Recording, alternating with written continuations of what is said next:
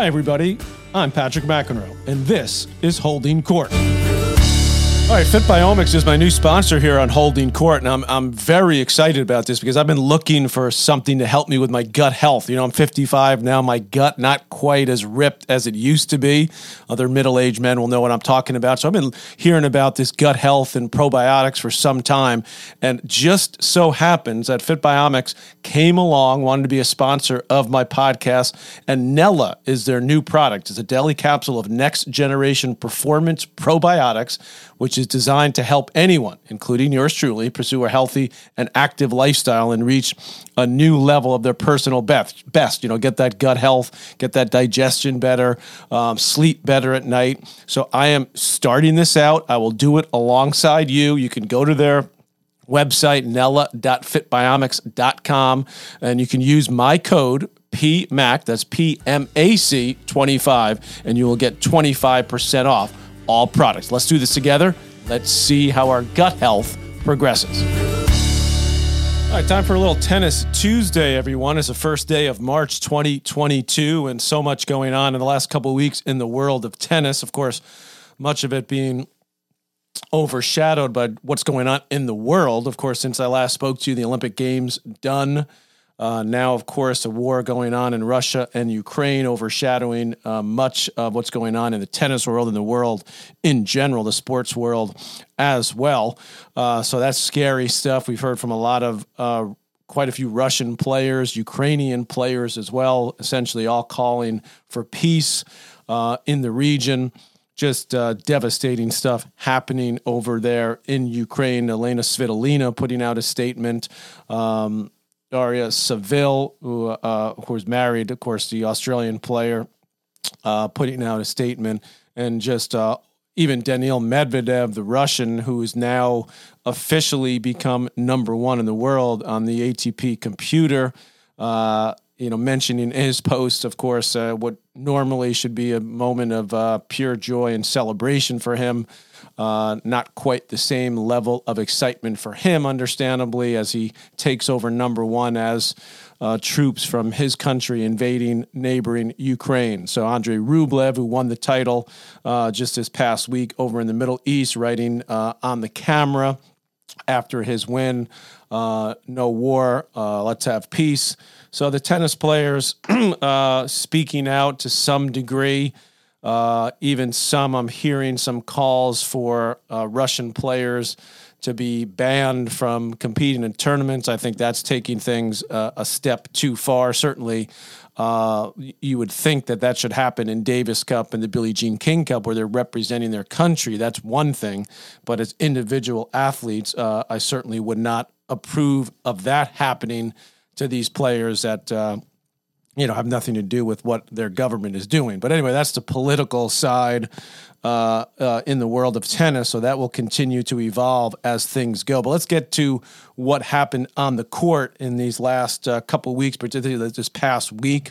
Of course, uh, highlighted by Rafael Nadal winning the title in Acapulco, his first tournament since winning the Australian Open in that epic five setter uh, against Daniil Medvedev. They met again in Acapulco in the semifinals. And even though the scoreline looked pretty easy, 6 3, 6 3, uh, trust me when I tell you it wasn't that easy. It was uh, just about a two hour match, which for a 3 and 3 match is uh, pretty intense. It was intense.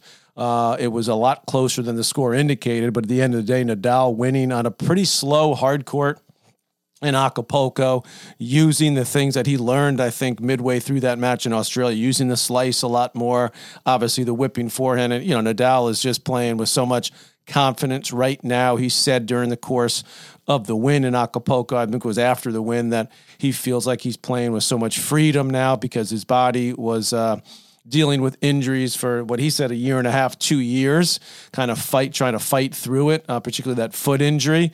But uh, somehow, miraculously, Nadal, over the course of the second half of last year, able to get himself healthy, uh, go to Australia with some questions in his own mind about how he would feel, and obviously played his way into shape during the run down there. By the way, won one of the warm up tournaments. So he's now played three tournaments this year and has not lost a match, 15 and 0 on the season. And remember, all on hard courts.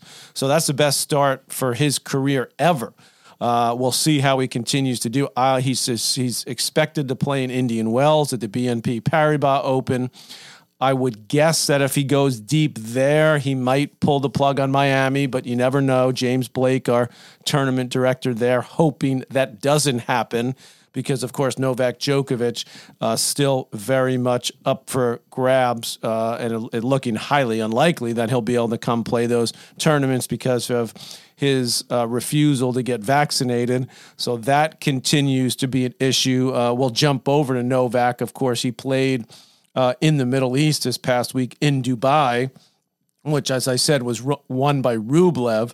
Who beat uh, Jiri Vesely in the final? Vesely uh, had an unbelievable run. He's ranked outside the top 100 coming in. He actually qualified, had to qualify for the tournament in Dubai.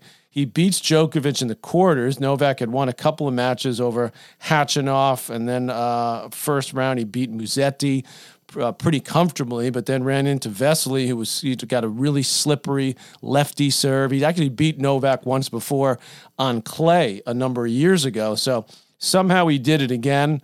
Uh, Novak, I mean, he looked like he was hitting the ball pretty well uh, in the first couple of matches. So uh, obviously, was able to get into Dubai uh, despite not being vaccinated, but I'm assuming taking you know extra COVID tests as he was able to do pre Australia, right during the during the uh, last year and a half at other tournaments. But you know the rules continue to change and evolve. Although it, it does seem like we in the U.S. at least are starting to come out of COVID. Actually, my daughters go to public school here in Westchester County in New York, and the mask mandate uh, about to be lifted in schools. So they said to me this morning as I took them to school, Dad, last day wearing the mask.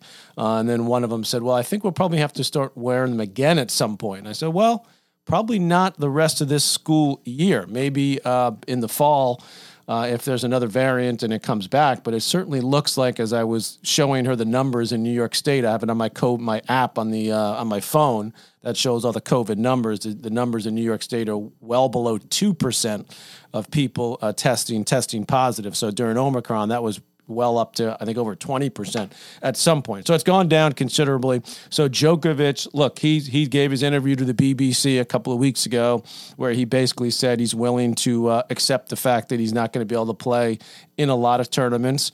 Uh, did leave it open that he would could potentially change his mind on the vaccine if there's quote unquote new information, but that doesn't seem to be uh, happening. So as it is, it's it stands where it is. Djokovic is, um, you know, this is this is where his mindset's at. He does not want to take the vaccine, and therefore he's not going to be able to play in a lot of tournaments. Although Wimbledon did announce, I think it was Tim Henman who's on the board of the All England Club, of course, a former excellent grass court player who made multiple Wimbledon semifinals, saying that he believes that uh, he will be able to get into the country and play at Wimbledon. Again, a lot of these things could change over the course of the next months. Months, as uh, the virus, you know, st- uh, t- tending going downward in uh, the Western countries. So we'll see how that plays out. Uh, so Nadal, despite being 15 and 0, it is Medvedev who takes over number one. The reality is, uh, I can't sit here and say that Medvedev is the best player in the world. He's he's certainly, you know, I always say in tennis, you are what you are. The rankings don't lie. Well, in this case, maybe they do a little bit because obviously Novak hasn't been able to play uh, as much. Even if he just played in Australia, uh, I believe even if he lost early, he'd still be ranked number one. So it's a little, you know, it's it's it's, it's not quite accurate. And obviously Rafa not playing that much, but you got to say Medvedev. I mean, I would put Medvedev right now as number three in the world. I would put Djokovic still at one, Nadal at two Medvedev at three, but because of COVID and because of the vaccine and all these issues, you know, the rankings are what they are. That being said, you have to say uh, Medvedev uh, has certainly played awfully well on hard courts in general. Uh, in the last couple of years, so he deserves to be in the close to the top. Uh, again, you can't take it away from him because it is what it is. Uh, but it'll be a nice couple of hard court big tournaments coming up. Looking forward to the BNP Paribas Open out in Indian Wells. I'll be out there for a couple of days. Unfortunately, ESPN. We're no longer covering those events. Uh, so I'll be there working with BNP, who uh, sponsors our tennis academy, the John McEnroe Tennis Academy in New York. They give money to uh, help our uh, our kids uh, to uh, play at a high level and travel and so on. So we appreciate that. So I will be out there saying thank you to them and their clients for a couple of days.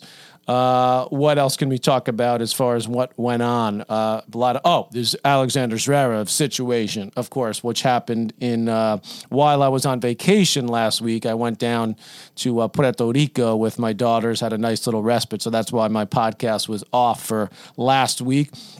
But uh, I mean, what what is going on with this guy? I mean, this guy just completely lost it at the end of that doubles match. Marcelo Melo, who's supposed to be his great buddy, well, he is his great buddy. I mean, what the hell was he thinking? Not not reeling in uh, Zverev, who clearly had lost it uh, late in that doubles match. It was a super tiebreak or whatever match tiebreak you call it to 10 they he got a they thought was a bad call and then he he he, he hit the umpire's stand with his racket multiple times uh, extremely violently actually and almost hit the umpire in the foot. The guy had the umpire had to move his foot. So he was immediate well not immediately but shortly thereafter he was taken out of the singles. He was supposed to play the next day in singles. But I haven't heard I've heard crickets from the ATP tour since then I mean, maybe something will come out today. As I said, it's March 1st. I'm recording this in the morning. Uh, I have not heard what the uh, punishment will be for Zverev. I believe my personal opinion should be at least two months, maybe three months. Uh, he should not be able to play in the next couple of Masters events. I think he should be also uh, banned for the initial part of the clay court season. Uh, come back, you know, sometime just before Roland Garros. It's, I think it's got to be at least two months anywhere from two to three months, I think would be appropriate for what he did. Um, it was just absolutely outrageous, totally outrageous that uh, he just completely lost it. So I don't know what's going on with him. Obviously, he's had this other situation with the uh, sexual assault, which I've stayed away from because it hasn't, you know, I, I obviously know it's out there. Uh, but when it comes to, you know, something is sort of a he said, she said, obviously you're going to believe what you hear from people, but uh, you know it, it's a it's a it, it's dicey when you want to put that out um, on uh, you know during his matches. I felt like it wasn't the right place to do it myself personally. That's my opinion. Other people disagree. Uh, that's fine, but uh, you know now after this. Uh, this is why I'm, you know, just mentioning it now. The the the woman who uh, told her story uh, never brought charges up. So again, you know, it, when it, when when it's that type of situation, you're sort of you're. I'm a little bit wary about it. I'm not saying I don't believe her. I'm just saying it's not out there as you, you know a public uh, legal situation. So you hear stories about that, uh, and obviously it's concerning. But it's hard for me to put it out there uh, when I'm on ESPN or you know big networks. Here on my podcast, I'm just bringing it up because uh, the, the fact that he lost it on the tennis, does that have something to do with it? I don't know. I really don't know. He's under obviously a lot of pressure. He's been asked about it many times. Um, you know, he hasn't had a great start to the year. None of none of those things are excuses. None. So that's why you know, to me, this should be about what he did on the court in Acapulco uh, he needs to answer for that, and he needs to uh, suffer the consequences, which I think should be a pretty significant suspension, and put on, and he should be put on notice that uh, you know the next one could lead to a six month suspension. So we'll see what happens with the ATP, but they've been awfully quiet on that. They've been awfully continue to be quiet on the China situation and Peng Shuai uh, and what's going on there. The Olympics, of course, went exactly as I predicted. Well, I shouldn't say I, as I, as my China experts predicted. Yashui Sao, um, Andrea Worden, who I had on multiple times on the podcast, basically uh, predicted exactly what would happen during the Olympic Games, which is that Peng would be you know put out there to do another public appearance event and that she would announce her retirement. They told me this months ago and that's exactly what she did what she did. And the reason she did that was so she can't leave china. So uh, the wta has continued to say that uh, they don't believe that you know she's be- she's free. I mean she's not. Uh, the chinese government has obviously completely uh, got her under their wraps uh, Is she physically okay? She appears to be, but uh, clearly she's being monitored, and clearly they're setting the stage for her to never leave China again. So uh, I think it's incumbent upon the tennis world to continue to try to reach out to her. The WTA has not. Uh, said they're going to back down on not having events in China. Meanwhile, the ATP calendar was released for the rest of this year, and lo and behold, events in China uh, still on the calendar. So uh, I don't know what the heck's going on over there at the ATP Tour, but they are just being weak, very, very lame and weak in not addressing this and not making the decision to say we're not going back to China. So now we've got this war happening in Russia. So uh, the spotlight, uh, understandably, going off of China post Olympics uh, when it comes to sports and politics. And anytime anyone says to you there's no politics in sports, that means exactly is politics in sports. It's, it's like, no, there's no sport. There should be no politics in sport. Oh, okay. Well, well, FIFA just announcing that Russia's not going to be able to play in the World Cup. Uh, along with UEFA, they run, you know, the European uh, tournament over there, and the World Cup's taking place uh, later this year. So that's not going to happen for Russia, who's uh, normally in and not one of the favorites, but certainly one of the teams that can that could do some damage. So the fallout will continue uh, for tennis. It will be. Um, you know, we'll have to follow what goes on uh, as far as you know the Russian players, the Ukrainian players. You're continuing to hear some of them speak out. I mean, a tough situation. You've got you know these Russian players, Medvedev now number one in the world, Rublev who's been on fire this year.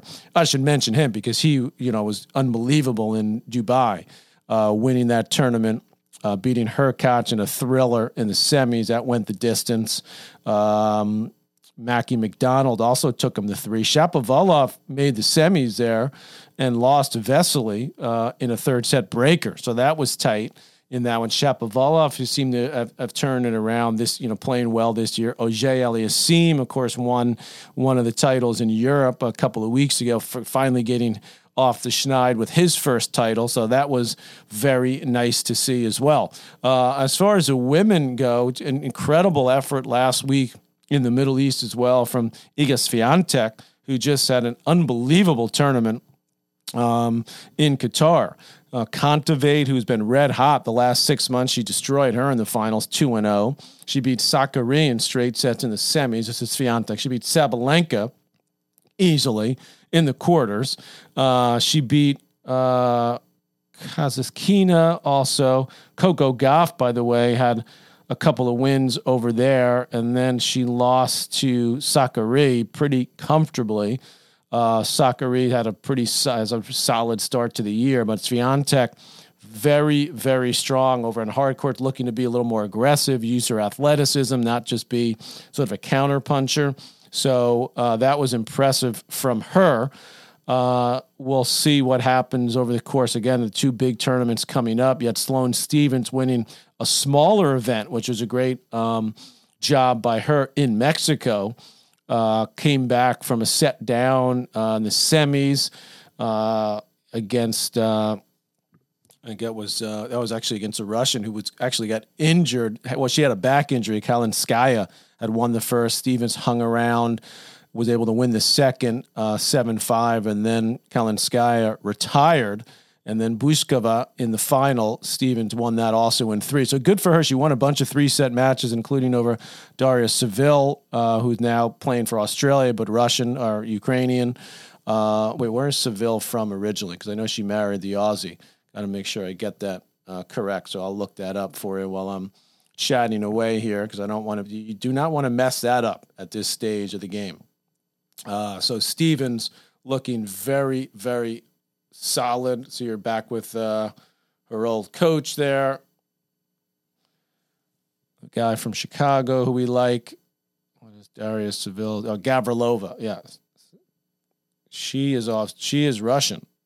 Okay, she's Russian. Daria Gavrilova. She's now married to uh, the Aussie Luke Saville, who's a uh, player from Australia. So uh, it's going to be very, very interesting to see how all this plays out. Uh, we obviously the war uh, just horrendous. So let's hope that uh, peace comes fairly soon, uh, real soon. Uh, a lot of political maneuvering going on over there, but just scary to watch it on TV. Of course, uh, I was doing a lot of work for CNN, covering uh, the Olympics, covering obviously the Djokovic issue and other sort of sports related topics, but all that's been uh, put on the back burner as, uh, of course, they're all in on understandably, and they've got uh, plenty of people over there in Ukraine as well to CNN covering this, so they're doing a tremendous job on that. So that's my little tennis Tuesday update. Uh, I think I got to everything I wanted to. Obviously, you can shout back at me with uh, any comments. Excuse me. Anything else you want me to dive into as we move forward and looking forward to Indian Wells and Miami. Patrick McEnroe here on Holding Court. Holding Court with Patrick McEnroe is powered by Mudhouse Media.